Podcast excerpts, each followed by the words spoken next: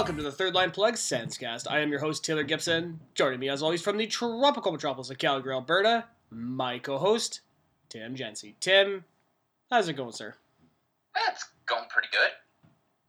It's starting to thaw up a bit in Calgary, so that's nice, but it's not like we're going out much to enjoy it. Yeah, that For is- now. for now. Yeah, that is true, man. This whole like coronavirus thing, like it's getting scary now. Like people are actually indoors. I just heard Nova Scotia, I think, is in a state of emergency right now. So, you know, Yeah, well, I heard Germany has really cracked down. Like, I saw a Bloomberg headline, but I haven't been able to follow up on it, that they banned meetings of two or more people. So they're just really throwing the hammer down in Germany. And uh, I've got a bunch of friends in California, and they're under, uh, well, LA specifically, and they're under shelter in place, so they can't even leave their homes. It's fucking scary Shit's shit. nuts. Yeah, it's scary shit, man. Now, with all that being said, Tim, now usually today's episode would be season three, episode twenty-four, which would be you know the insert cover athlete here. But since there was no hockey games, we have decided that today's episode is going to be our third line plug season three retrospective episode. Yeah, it's just really weird to be doing it now. Like, I mean, I guess we'd be doing it in two weeks, but under normal auspices. It's just kind of weird. It is, and of course, now give or take, if and when the NHL season does return for the regular season, this might be a little bit too premature. Same with our second half recap here in a few weeks, but you know, at the time, hockey's pretty much over. So I think this is the best time to do it, and with all the craziness with the coronavirus and everything going around, we decided that uh, you know we're gonna have to have a good time and look at some good things for once. Yeah, crazy. Are we gonna still do our top five uh, good things and bad things episode? Yep, we're still going to be doing that. So any of our scheduled content that we've been doing, like I said last week, we're still going to be doing that, and we're working towards a few other episodes this coming off season. But I'm to save that for another time, Tim. Fantastic. Actually, speaking of last week's episode, let's talk a little bit about that because I had to say on my end, I don't know. I just I didn't feel overly sharp on my end, and I was constantly flubbing words. And well, it, it may not have sounded like in the finished product, but if you're listening to the unedited version, I'm just like, oh my god, I can't believe I've been doing this for three seasons, man. You'd think I would actually be getting good at this. Well, I think last week's episode was tough because think about what had occurred that weekend. Like, the world was shutting down, the stock market melted down, the first of very major restrictions came down. Like, things have been moving so fast, so I expect us to kind of not be as professional and to be kind of flubbing it a bit more.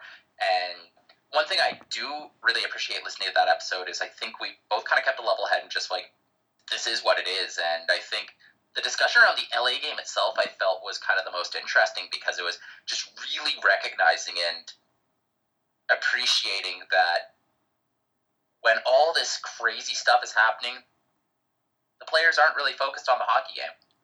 And you know what's funny? I th- I want to yeah, definitely it was you definitely yourself who mentioned. I thought it was somebody else too. I heard that from, but no, it was definitely you mentioning that you can tell halfway through the game when they found out the NBA had canceled or postponed their season.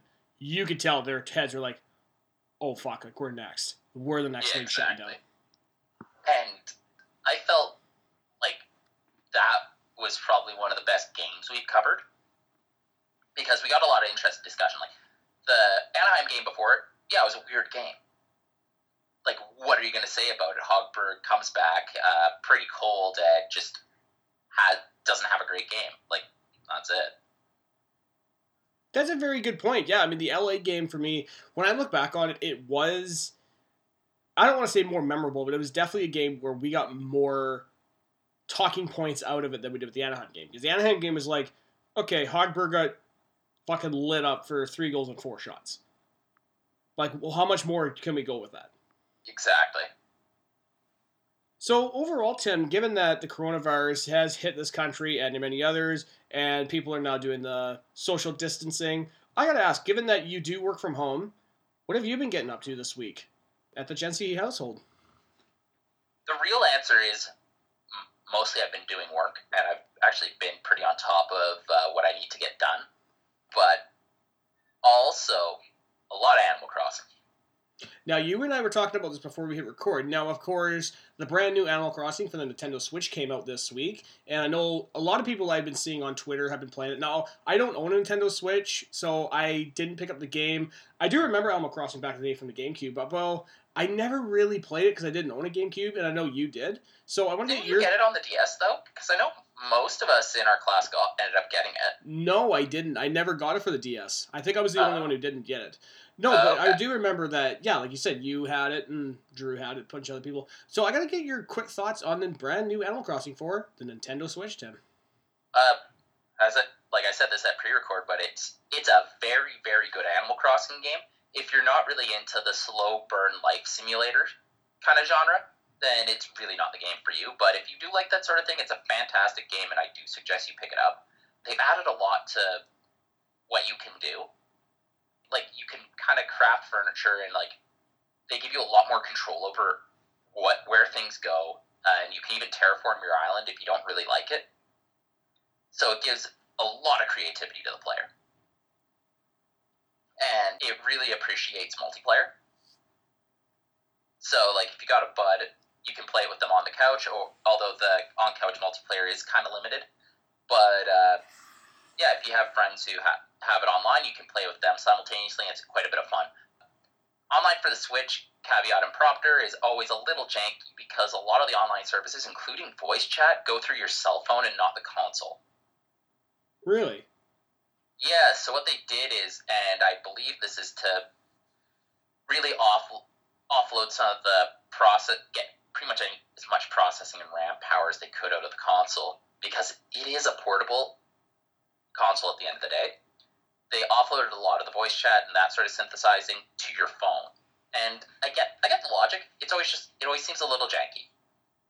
Now, correct me if I'm wrong, because I haven't really owned a Nintendo console for a number of years now.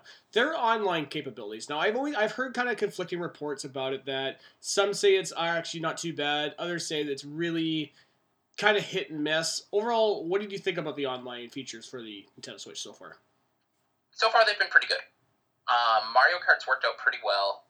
For Pokemon Sword, it's just Sword online mode is really badly designed.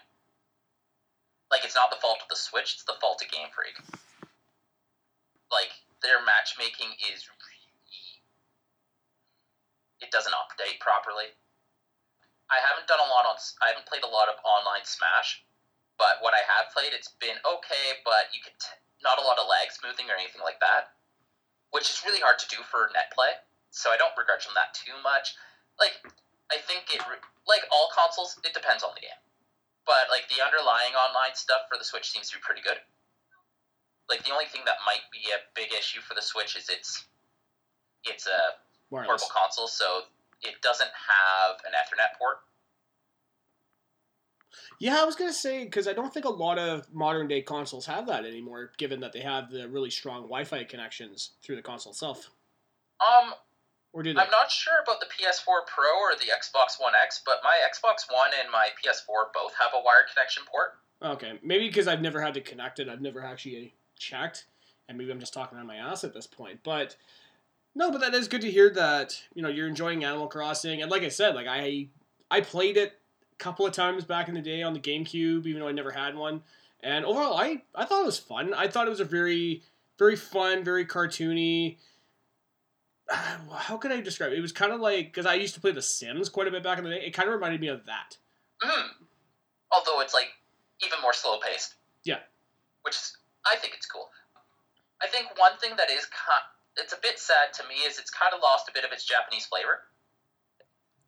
Because uh, in the original game, and I guess I didn't I didn't really appreciate it at the time because I wasn't I definitely wasn't as familiar with Japanese culture as I am now. Is uh, it, it is a really Japanese game. So like things like having the small post box trains like train stations at every small village being very important. Like like, like there's a lot even the denomination of the currency is very Japanese.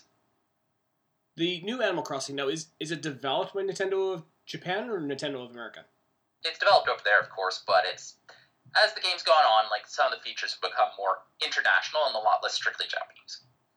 Oh, okay. That's why I was asking because I was I, I know with certain developers games like you were talking about they had the Japanese features for the original Animal Crossing. I was imagining maybe if Nintendo America was doing it instead of Nintendo Japan, maybe they were looking at that from more outside of Japan, right? You have those kind of features where a player from outside of Japan could look at it and be like, okay, yeah, this kind of is seems familiar to me, and it's not strictly Japanese.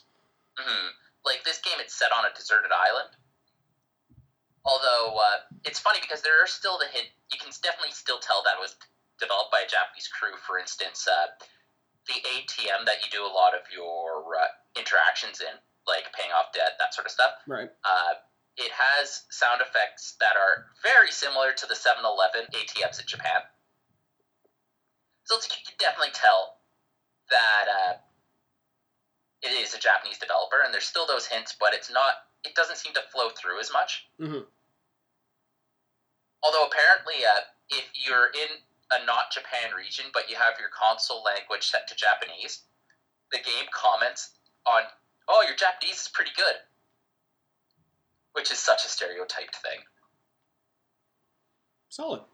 So I'll talk a little bit about my week because I've been off work for the past week because of this coronavirus, and I pretty much got laid off until late April. Although the good news I can say right now, I am going back to work on, well, I guess tomorrow. Actually, tomorrow is Monday. It, I don't. This whole coronavirus thing has really screwed me up on the dates. It's just like, like what day is it nowadays? But overall, you know, I spent my time off. Uh, getting back into watching some Netflix stuff and, of course, stuff on YouTube. I did watch a few movies on Netflix. One of them being the new Mark Wahlberg movie, Spencer Confidential, which I didn't really like it. It was just such an average, run of the mill cop movie where, you know, it's so ba- it's such a basic plot. It's about a cop that goes to prison for for a couple of years because he assaulted his police chief. When he gets out of prison, the chief's murdered, so he needs to find out who killed him. It's such a run of the mill movie there's no chemistry between the characters in that movie, which I was like, oh, okay, well. I watched it once. After I turned it off, I was like, well, I'll never have to remember that movie again because there's nothing really that great about it. But I did get a chance to watch Wow. another. There was another movie I got a chance to watch. Now, I didn't see it on Netflix. I did uh, rent it. I got to see the newest Kevin Smith movie, Jay and Silent Bob reboot. As you know, Tim, I'm a big Kevin Smith fan. I've been a fan. Wait, wait, wait, wait, wait. Hold the phone. You rented a movie? I rented it on my PS4. Okay, I was like, video stores exist? Holy shit. Well, some of them do. I mean, there was one in Langford for the longest time. Yeah. Well, I mean, I think the last blockbuster is finally gone. I know it's a sad thing, man. Sad thing. So anyway, I got a chance to sit down and watch the newest Jay and Silent Bob movie. Excuse me. And it's one of those movies where you kind of have to sit back and just let it everything happen and just accept what's going on. It's not You a basically have to turn your brain off. pretty much it's a movie where it's a movie I know the critics would not like it because it's a movie where there's a lot of callbacks and a lot of references to Kevin Smith's older movies from the View Askew verse.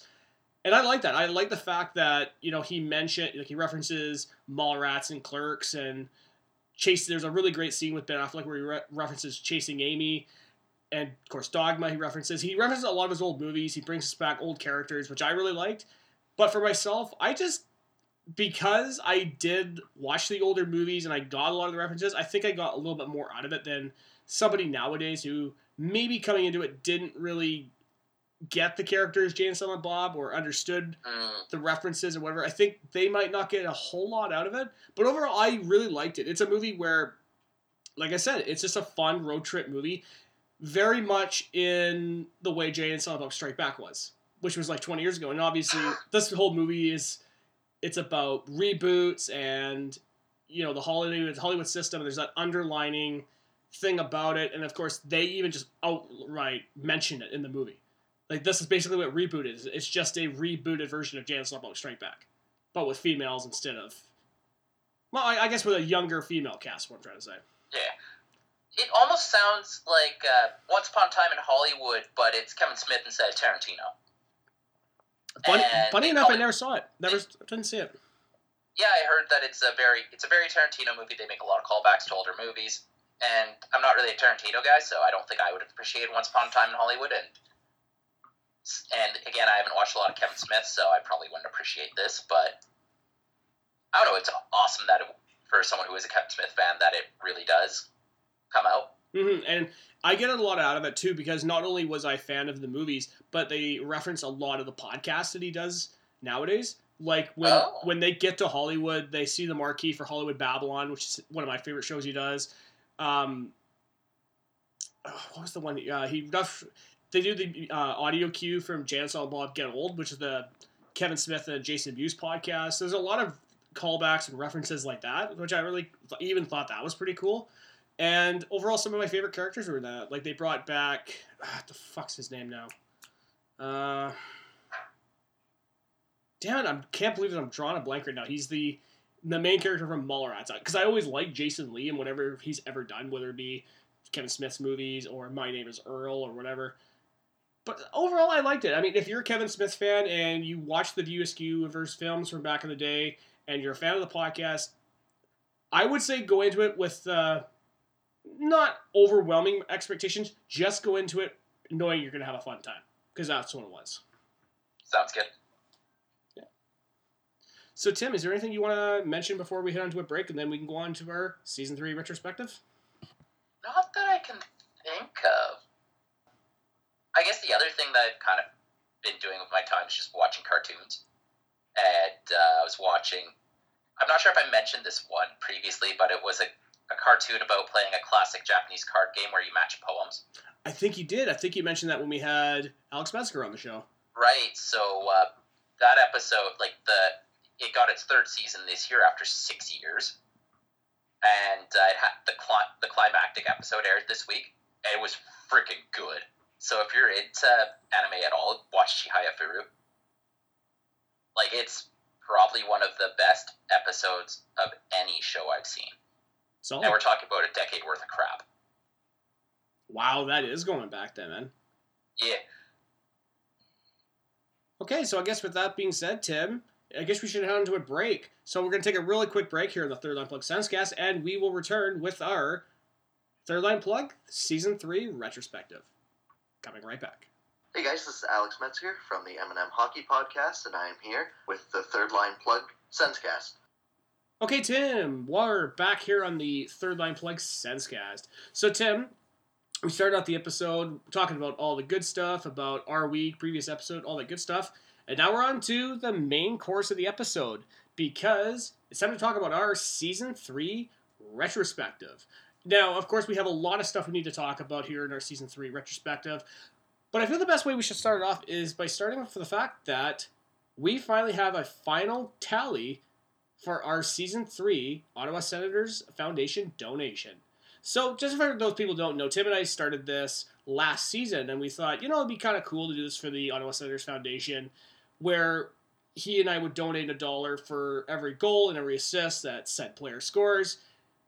Now, this year is a little bit different because we kept those two. We kept, I would donate a dollar for every goal, Tim would donate a dollar for every assist, and then we added other things to it. Like we would both donate $2 for a win, $5 for a shutout, and $10 for a win versus the Leafs.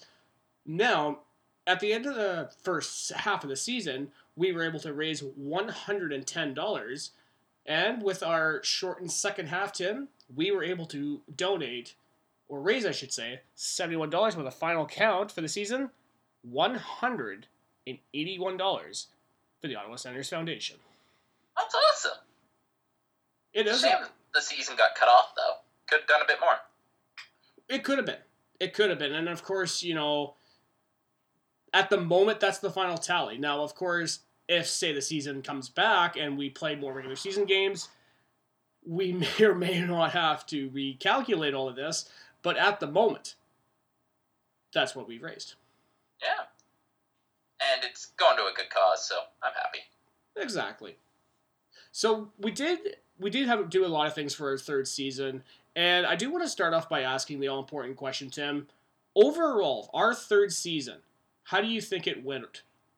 Frankly, I think it went about as well as it could have. The sends weren't great, but they weren't bad either, and I think uh, we kind of covered most of the points. Uh, I think our trade deadline episode this year was probably our best yet.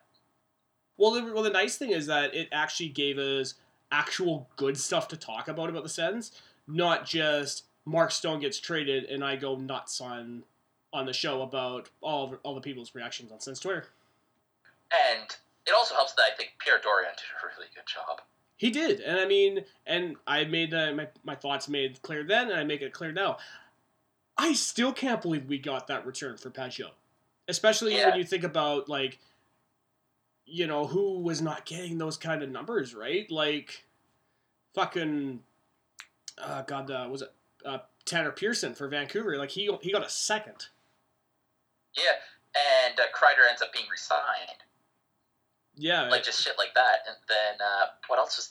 And then just at the end of the day, you also had uh, if the standings stay as they are, the Islanders miss the playoffs. I know, which would give us three picks in the first what, 14? 15? Uh, first fifteen now, yeah. Like, isn't that insane? I know, like, you know, this whole time I was wondering what that warm, fuzzy feeling was inside. I didn't know if it was optimism or diabetes or what, but it's a nice feeling. It's a nice, warm feeling. Check your feet though, Well, my feet are still attached. diabetes. they're, they're still there. All right. All right. So, Tim, let's get into talking about our third season overall. Now, of course, we talked about how our third season went, but before we do that, and I can't, I know I'm, my brain's all over the place right now. Let's talk about season four because I still can't believe when I sit here, and you know, I, we say this every year. We're like, man, I still can't believe this is going to be our second season. This is going to be our third season. Again, I can't believe this is going to be our fourth season of podcasting that we've done. Yeah, we've been doing this for. This will be our fourth year doing it. Like we started just kind of on a whim in 2010. Sorry, 2010. Fuck, 2017. And here we are. Yeah, and we really didn't have a plan on what we wanted to do. We were just like, you know what, let's just start of the podcast, see what we can do with it. And overall, like, I mean, I look past at the past three years and I look at everything we've done, like, and some of the stuff we'll talk about here in the episode. But I mean, just now, like, I'm looking at a review wish list. Like, we've had Trevor Shackles, we've got Ian Mendes, of course, Sens DJ Alex Marchant, and the gentleman who we're not going to talk about in, the, in our retrospective because this happened right before the season was Jamie McLennan. That was the Yeah. biggest one. That's still the interview. I still get asked about that all the time. Whenever I bring that up, they're like, "Wait, you interviewed Noodles?" I was like, "Yeah." Yeah, it's like any yeah. Anytime I mention a Sens podcast, it's like, why the Senators? It's like, have you talked to anyone cool? Yeah, I talked to Jay McLennan. What? What? How? Talk to ask Taylor. He's the one who reached out to him. Pretty much. I, I still can't believe that. I know. I still can't believe it either. And you know, even now, like I look at my contact log and I have Jamie McLennan and Ian Mendes. It's like, ha, that's pretty cool. Yeah, no kidding. So let's talk about our fourth season, Tim. Now, overall, I think our third season, uh, you and I pretty much had a pretty good idea of what we wanted to accomplish. We wanted to do, you know, an interview every two months. I think for the most part, we were very, very active in trying to do that, and we were able to do that pretty, very much so. But I think for myself, for season four, I'm interested to hear what kind of goals you want to set for our fourth season because off the top of my head, like I'm just thinking because we've done so many cool things, I think it's for me my goals are more let's try and be get more and more better and more and more consistent every episode like we've been doing. Yeah, and I think it's there's still a lot of room for us to grow, and like the stretch goal is going to be get a player on the show. It is. Like- You know, just my heart would tur- like just melt if we could get like Mark Borowiecki on here. Oh boy. But he's got a kid now, so he ain't got time for that. Actually, you know who'd be really good? Mark Methot. who? Shit, you're right. I don't know, do any of the players even do these kind of podcasts? Uh, I think since call up said that they've had players on before. No, they they've gotten players to do their intros because they went to the fan fest and they would give them a piece of paper, they would read it out. But I think there would be some really cool ones. Like it would be really cool to see Erik Karlsson go on the Brian Five or Six podcast. That would be God. amazing. Oh my god, that would be fantastic. Could you just imagine an hour of radio that's just banter between Eric and Eric? Eric and Brian, yeah. Eric and Brian. Brian would just be like, "Oh my god, it's Erik Karlsson. This is fucking amazing." I can see it happening.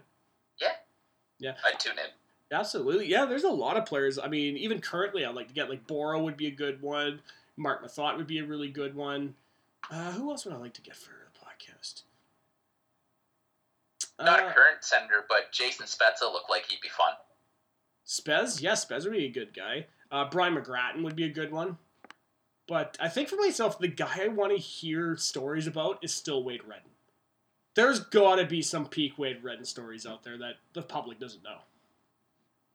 Uh, It better be about that. Uh, was it a ping pong table? No, the pool table. The pool that him Chris table. Phillips got. I actually looked that up and I had a good laugh. I was like, oh, that's funny. Yeah. Actually, uh, speaking of interviews, one of our, I think it was, I think he was one of our former cover athletes, uh, Josh Hennessy. Do you remember Josh Hennessy when he used to yeah, yeah. So he was on the Spit and Chicklets podcast this past week, and I got a chance to listen to their interview, and he was telling the guys on the show that during their cup run, you know, you know how the players they get like tickets or whatever you can give out to family and friends. Yeah. Because during the finals they were going like half day premiums, which was like forty five bucks or whatever. Those Josh Hennessy decided to sell his tickets to make up for the money. So he was selling them to scalpers, and he says, and he says, well, and he just said, he says, yeah, basically, I'm not the only guy who's ever done this. Like there was that one player who did it and actually got caught, and he lost his season ticket privileges. Oh shit. Yeah, because like I imagine like at the AHL level they just don't have the funds. A lot of those teams. Pretty much, but this was in the NHL level. This is when he was with the Sens. Oh shit. I just fucking laughed. I was like, that is hilarious. For Because some reason I thought it was their Calder Cup run. no, no, this is when he was with the the Sens in two, tw- uh, 2007. Although he was saying when he played for the Cleveland Barons, or whatever the AHL team for the Sharks, is that because they played where the Cavaliers played. So he said, yeah, he played in front of 200 people, and you could actually hear the cleaning stuff having conversations halfway across the arena. It was so quiet in there. Jesus. Uh, no, it was a really Yeah. good, really good interview though. Yeah, I guess at that point the team is there, so it's close to the main team. But even Cleveland is nowhere near San Jose.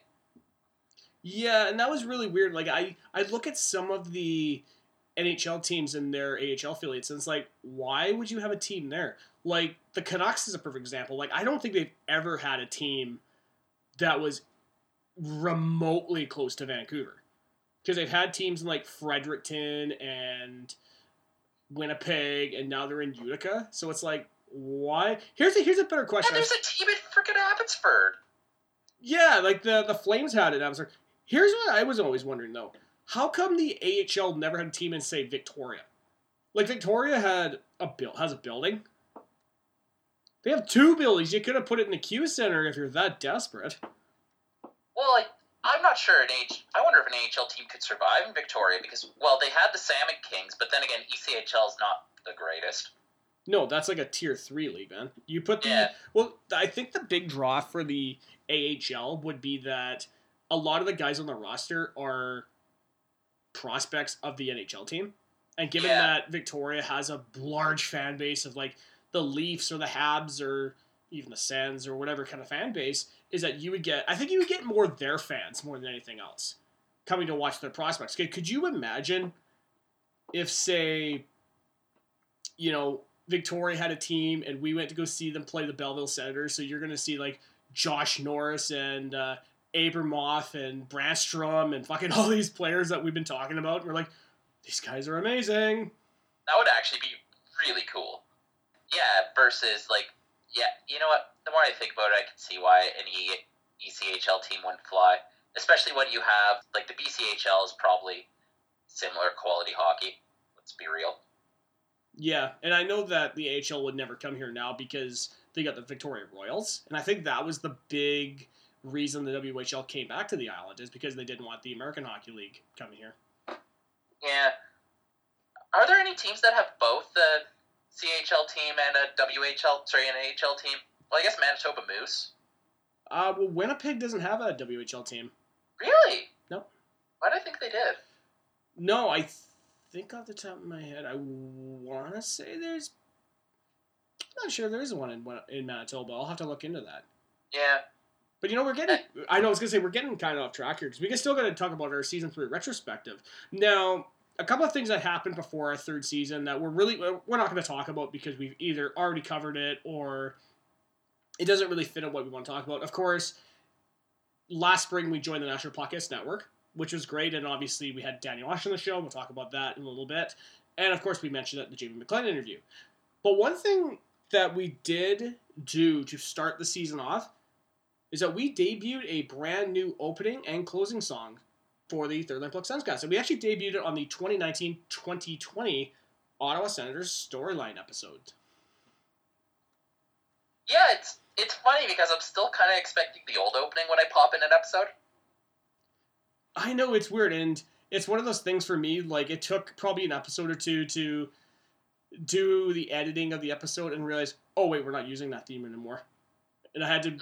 start re-editing again. So of course, the old opening that we were using is "Why You're Not Rocking" by Monster Truck, and for the closing song, we were actually using a public domain rock song that I found on YouTube.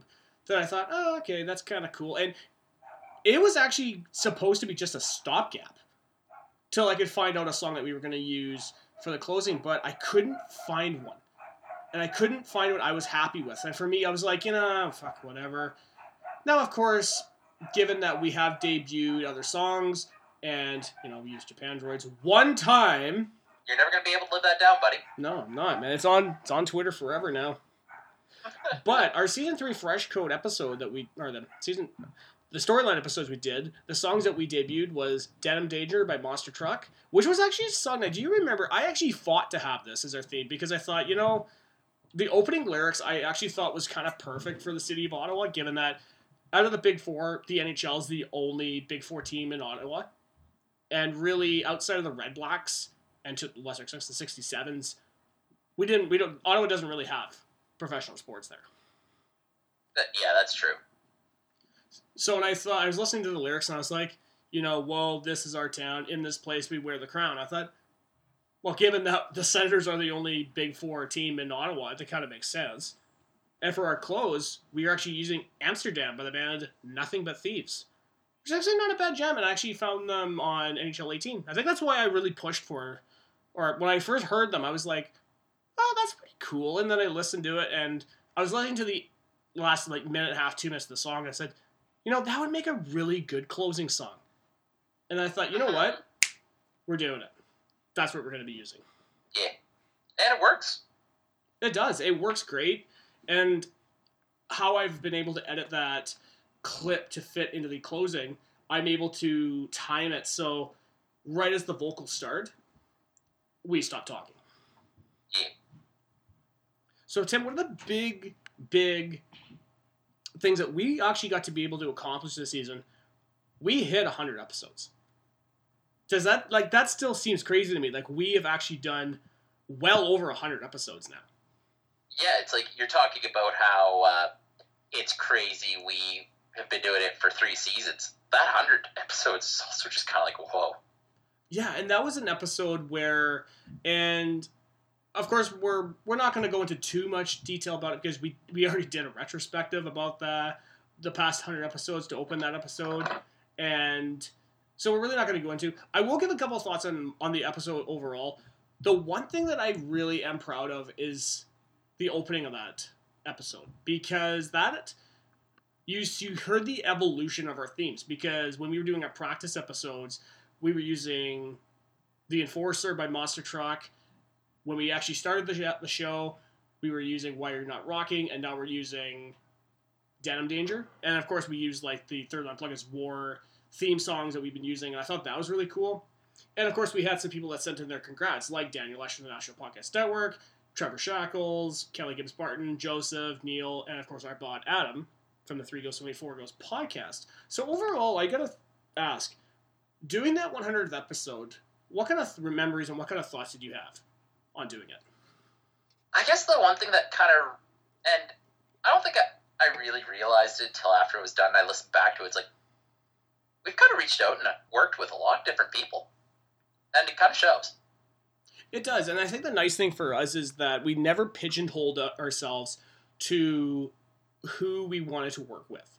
Like obviously, we had our interview wish list of people we would love to talk to, and even looking at it now, we've pretty much conquered half of it already. Yeah. Like there's some like I look at it like, ah, okay, I don't know if this person would come on. I don't know if they would agree. Blah blah blah blah. But then again, we said the same about Jamie McLennan. We said the same about Ian Mendes. We said the same about Alex Marchand. We said the same about these people, and they all said yes to us. So overall, I was very, very happy with our 100th episode, and of course, in the next several weeks, we'll be hitting our 128th spectacular episode, and I think I've got a pretty good closing for that particular episode, Tim. Uh huh.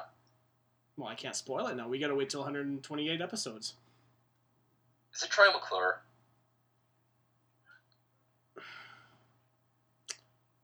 Yes, it's Troy McClure. Actually, yeah. So speaking of, and you were talking about a lot of people that we've reached out and worked with. One thing that we actually, another thing we got to accomplish this season is we got a chance to have a third co-host on the Third Plug Senscast, and of course that was for our Christmas episode when we, excuse me, we had the opportunity to work with Last Word on Puck editor in chief and Eminem podcast co-host Alex Metzger, who joined us, like I said, for our season three, episode twelve episode.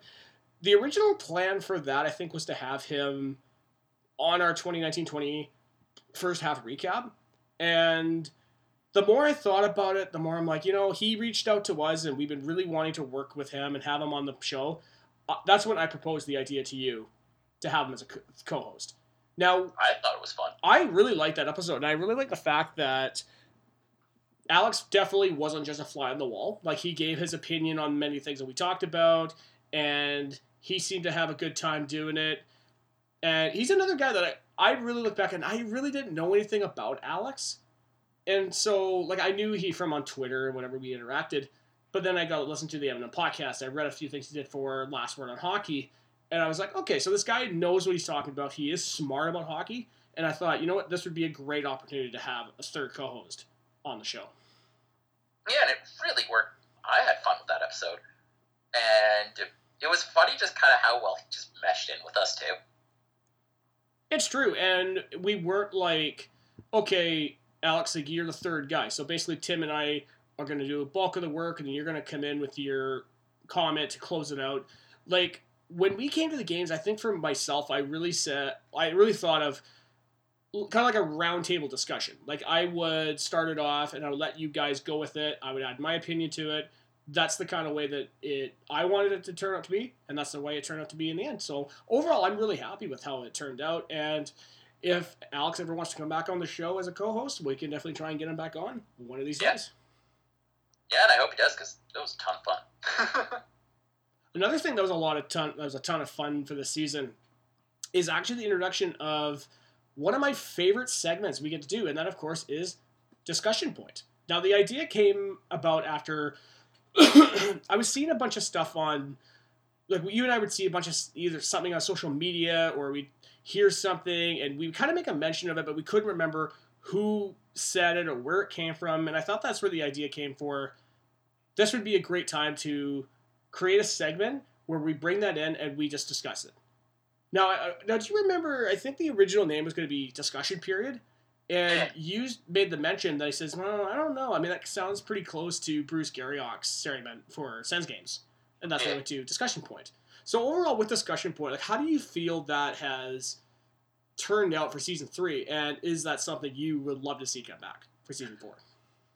Honestly, it's a great way to talk about kind of those stories that they're a bit too big, or like stories, ideas, whatever, that are a bit too big for top of the hour, but are you can't really miss them either. Yeah, or it's just a good, fun way to shoot shit about some random idea. Oh, of course. And I mean, I have a really good idea on my phone, which I'll send you in the next couple of days. Maybe we can do it for season four. But it's one of those things where, as you said, it was always stories that was either too big for top of the hour, or we would, I could, I, either I would see it or you would see it and think, uh, I don't know if we could fit it in with the news cycle. I think it should just be its own thing. and we've got a lot of really good feedback on it. And I know even with our All Star Game episode, that's basically what that was. It was just a giant discussion point episode. Was our All- Yeah. Because at the same time, it was also, what are we gonna do with the with the All Star period? Yeah, and it turned out great. And we had people that reached out who listened to it and they commented. Like even on the last episode, like we were talking about the NHL 2K series potentially coming back, and we had somebody respond. And I'm thinking, I don't know who this person is, and I'm really glad that they listened to it and reached out. Yeah, and now I know there's a game like Football Manager for hockey. I know. Is that something you're going to be doing now with your social uh, distancing, Tim? Uh, maybe. Uh, we'll see how much work I have this coming week. Fair enough. Now, another thing that we actually started for season three is one thing that we want to do for our cover athletes is that we always have an ex Sens player or even a current Sens player to have it. We would run down their career, very short, very brief. But then we then we kind of cornered ourselves because we said, okay, what about the numbers that we've never had a Sens player wear? And that's when I we the point was brought up what do we do for those episodes with a Sens player? And the solution was, well, why don't we have, say, a non-Sens player be our set cover athlete? And I got really creative with how we went about this because there were certain episodes where, excuse me, I I would propose to you, what about rappers and Sens jerseys? What about Sens team personnel? What about Sens and TSN personalities? And some of the episodes, even in this season, like we've had five of them. We had five alternative cover athletes and there's all great and you and i had a lot of great feedback on it and we commented on it and of course we had the five was brian fiver six for episode 56 snoop dogg for episode 60 craig medaglia episode 66 jamie mclennan episode 75 and of course bonks mullet for episode 76 Aren't you forgetting Goon? oh my god i can't believe i forgot uh, doug glatt yes for episode 69 Yeah, yeah. Now, overall, like with this idea, like I don't know, like how do you feel about having this alternative cover athlete for Sens player? Because obviously, as I'm sure you would agree with me, like it would really pigeonhole us to what exactly we could do with it. Because, well, there's no Sens player. Now, what do we do? Well, I mean, what else are we gonna do? Leave it whole? I know, and that's kind of cheating our audience to be like, here today's cover athlete is no one. I think we could do that maybe once with like a Kent Brockman joke. Yeah, it may not be perfect, but it's still the best government that we have. Yeah, something like that. for now. But no, I was very happy with our cover athlete or our alternative cover athletes, and I know even for season four, we're still gonna have some really good ideas. We're not gonna obviously disclose them now, but we still got a lot of great ideas for those. So you guys just gotta keep it up and keep voting on the cover athlete polls because I love putting them up for you. Because I've got a feeling that uh, we're gonna have a lot more no poll poll weeks coming up. Well, you know what, Tim? Like, I'm gonna quickly look this up because definitely in the '80s, like we're gonna have a, some some '80s ones for sure. But I mean, excuse me. But I know for episode '80s, like we're gonna have a few really good ones. Uh, who are we gonna have? Um, Martin Straka might be one. Alex Hemsky might be one. Yeah, remember Alex Hemsky when he used to play for us? That was a You mean when we finally got Alex Hemsky after Brian Murray's many years of trying? Okay, so far, uh, episodes 81, 82, 83, 85, 86, and 89 are going to have cover athletes. Nice. You know what? I'm just looking at right now for episode 81. I really hope Ron Hainsey wins it. What's this competition? Uh, Phil Varone. Oh, just so you can open it up with fuck. What the fuck? Yeah, pretty much. That's all we need. That that will be the highlight of his time as an Ottawa Senator. Is that moment. It's just dropping that particular f bomb. Although for episode 83, we also have Christian Jaros with Hemsky. So we do have options. So the Yes. 90, and I don't think the nineties will be too rough either. I don't think so. No, because we're gonna have Alexandre Daigle, probably Mika Zibanejad, a few other players. So it'll be good. Yeah, no, it'll be good. Oh, that'll be really good. now, of course, with all of the positive things that we talked about on our third season, one of the toughest for me was opening up about my mental health problems. And of course, this was during episode 71 because that week it was the Bell Let's Talk Day. And so, of course, I opened up about my, me dealing with depression and anxiety and having a panic attack and whatever. And one thing I thought was really great about that, that was really, really hard to do. And I know even for yourself, like, I told you right before we recorded, I just said, Tim, are you ready for this? Because I knew you would not be prepared if I did not tell you beforehand. I mean, yeah, it kind of came out of nowhere. Yeah, and even though like I, we had talked about it the week previous that I was going to do it, but I still felt like I had to bring that up to you. Be like, listen, you're going to hear a lot of shit I've never told you before. This is all going to be new to you, and this is going to surprise you. Just roll with it. Yeah, yeah. But the one thing I was very happy about with this with that episode is the reception that we got on Twitter was overwhelmingly positive, and it was Mhm. great to see the feedback on what I said, and even some people that came out of the woodwork and said, "Hey, you know what? Keep your guys' heads up. You know, we like doing the show, eh, or we like listening to the show, and we're glad you guys do it." And that's really, really great to see because, like I said on the episode, like it sucks that maybe sometimes we don't hear from anybody about the episodes but then out of nowhere we would get those kind of receptions, right? Where people would come out of the woodwork and be like, "Hey, man, we like the episode. We do what you do, and we'll keep supporting it." Yeah. And honestly, what more can you ask for?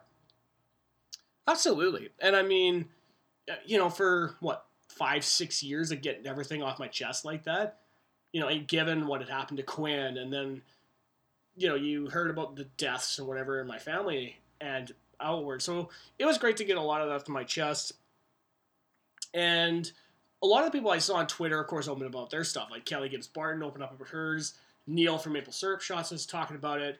And even the founder of the National Podcast Network, Daniel Esch, came out. And I thought that was really great because, again, we didn't know anything about the guy. And, excuse me.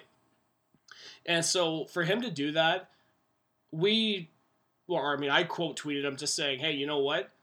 My hat goes off to this guy for finally being honest and open with himself. Yeah, and like, it's it's hard to do shit like that and just kind of own it, you know. Exactly. Now, speaking of Daniel Esch, one of the things that we did get to do this season, given that we are on the National Podcast Network, is we got to do an interview with Daniel Esch back in February. And it was actually the very first time talking to him because the only interactions I had with him was through DMs when he was coming. He wanted us to come onto the network, and we were talking back and forth. And so I thought that was really great. Now, overall, I thought it was a really fun interview. And It's I, good to know that most of the famous uh, Philly cheesesteak places are bullshit. Oh, yes, absolutely. But you know my favorite part of the episode, and I know you're going to love this when I say this, was getting him to cringe over how many nice things he's going to have to say about Brady Tkachuk if we do another Twitter bet with him. Oh, that was good stuff. And I, lo- you know what? As much as I was like, we should we should draft Sedita, the fact that there is a visceral hatred in the NHL for Brady Tkachuk is just wonderful. And you know, and I'm glad that we we have a player who is legitimately hated. it's It so just makes the Sens hard to play against. It is, and you know, for years because we were always known as like the nice guy team, the team that you know you could run us over.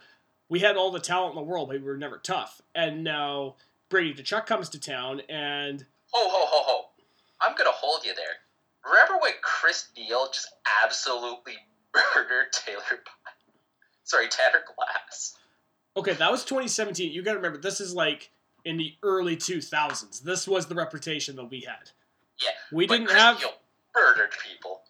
Oh, he did, and that's why Chris Neil was a fan favorite, and that's why Brady Tkachuk's a fan favorite in Ottawa nowadays. Yeah. Well, yeah, the Sens always had the capacity for crazy bullshit. Yeah, but it, Brady is such a different kind of breed with the Senators because we've never, to be honest, we've never had that kind of agitating, pain in the ass player before. Yeah. Like- yeah, I can't like- think yeah, of yeah, like, realistically- who's ever really been close. No, I don't think we ever really had that guy. Um, Max McCormick, maybe for that for a game or two. Yeah, but that was about it. But you know what's funny? Like I went back and I watched that Brady Tkachuk on Scott Lawton hit, and the one thing I noticed is that when Brady cross checks him, Lawton dived, and that's where Brady saw that, that's why Brady jumped him. I don't know. I still don't think he should have jumped him. I, I can kind of see why he did it. I'm not saying he should have, but I'm saying I can see why he did it. Yeah. Well, yeah. Forever, I'm still on the opinion that uh, Matt Tkachuk didn't have to fight. So you can kind of see where I look, how I look at these sort of things. Yeah, I know. And you and I had a really great discussion for discussion point on that episode. Yeah, yeah, yeah. Honestly, I really do love the discussion point format that we've kind of adopted too. Mm-hmm. And it's only going to get better when we more or less refine what discussion point is. What, we're not going to talk about Karlsson and ketchup anymore? Oh no, we're still going to talk about all the good stuff, like because come on now, the Sens and their culinary skills, all time classic. Top radio. Exactly. Now, just to close out about the Daniel Esch interview, overall, I thought it was a really fun interview, and for myself, writing that was probably one of the easiest interviews to do because there was it, it gave me a lot of stuff to work with, and I knew that we wanted to talk about the Flyers and then talk about what he does podcasting and blogging and the network and everything. And then, of course, we closed it out with Pat's or Geno's. And like you said, he gave us the inside scoop on some really good cheesecakes in Philadelphia. Yeah, if I ever go to Philly, I'll have to re-listen to that episode, so I'm in the know. Mm-hmm.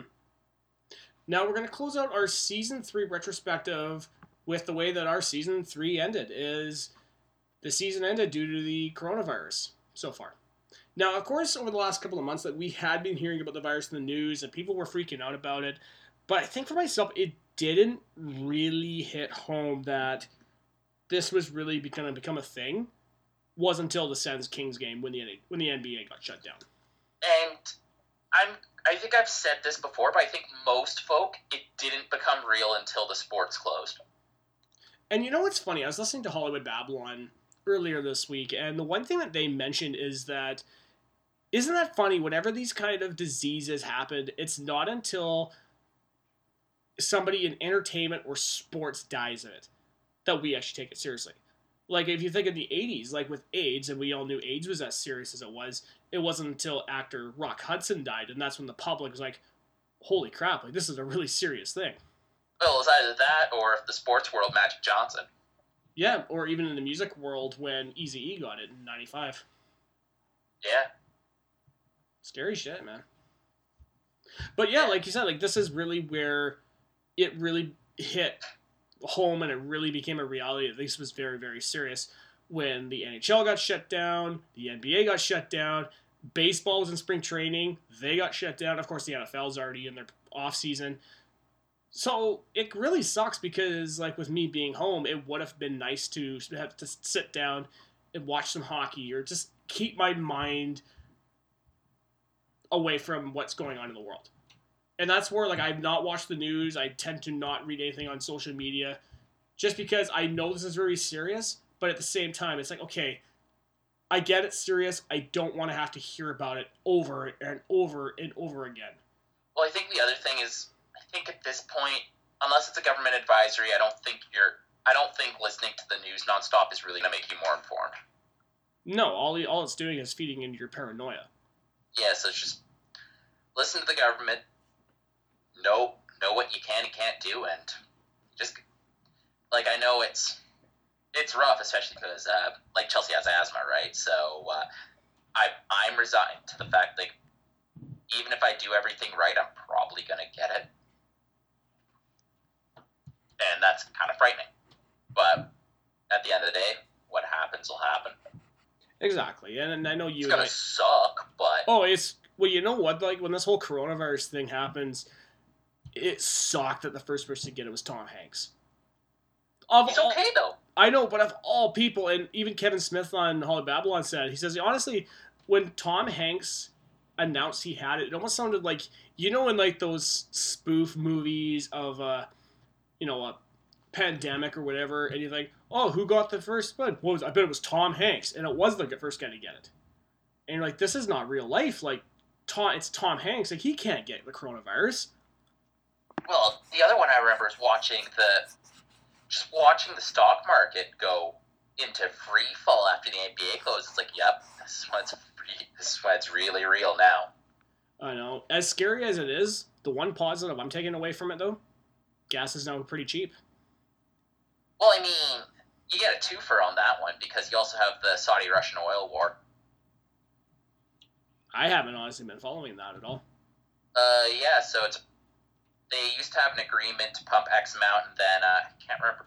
They couldn't renew the agreement, so they're both pumping a shitload of oil. Sucks for Alberta. Probably good for the rest of the country. Yeah, that's true. So Tim, do you have anything you want to comment on our third season before we head off into the close for another night? It's a shame we didn't beat the Leafs this season. You know what? And I'm gonna quickly look back in our our donation, how we run it down, because I said we would donate two dollars for every win, five dollars for every shutout, and ten wins for every win. This season, we did not beat the Leafs once, and not once did we get a shutout. Wait, we didn't have a single shutout this season. Nope. Holy crap! But you know what, though? In the end, if it gets us, you know, the future, Then so be it. I still can't believe how freaking bad Detroit was. Holy shit! I know. And you know what's going to be hilarious if they end up losing the draft? Well, I mean, the odds are stacked against them. It's true because they have what one pick to us having two. Yeah. I can't wait till we get Lafreniere. Oh, that's gonna be so good. Oh, it's gonna be so good. Well, guys, thank you so much for listening to the Third Line Plug Senscast. I hope you've enjoyed it because believe me, Tim and I love recording it for you. We're on the National Podcast Network. You can find our page at nationalpodcast.network. We can find our link to iTunes, SoundCloud, and Google Play. We're also on Twitter at Third Line Plug is our Twitter handle. Tim is at M901 Honey Badger, and I'm at Great White Gipster, GR8 WYTE Gipster. If you want to shoot us an email to talk about our season three retrospective episode, shoot us an email, thirdlineplugsenscast at gmail.com. So, Tim, I guess we won't be returning for another couple of weeks, but the good news is when we do come back, we're going to be talking about the 2019 2020 Ottawa Senators second half recap with Silver Seven Sens writer and Internal Budget podcast co host, Brandon Mackey. Ooh, that's gonna be a fun time. Oh, that's going to be good, man. Until next time, guys, I am your host, Taylor Gibson. And this has been Tim Jensen. Go Sens, guys. Woo!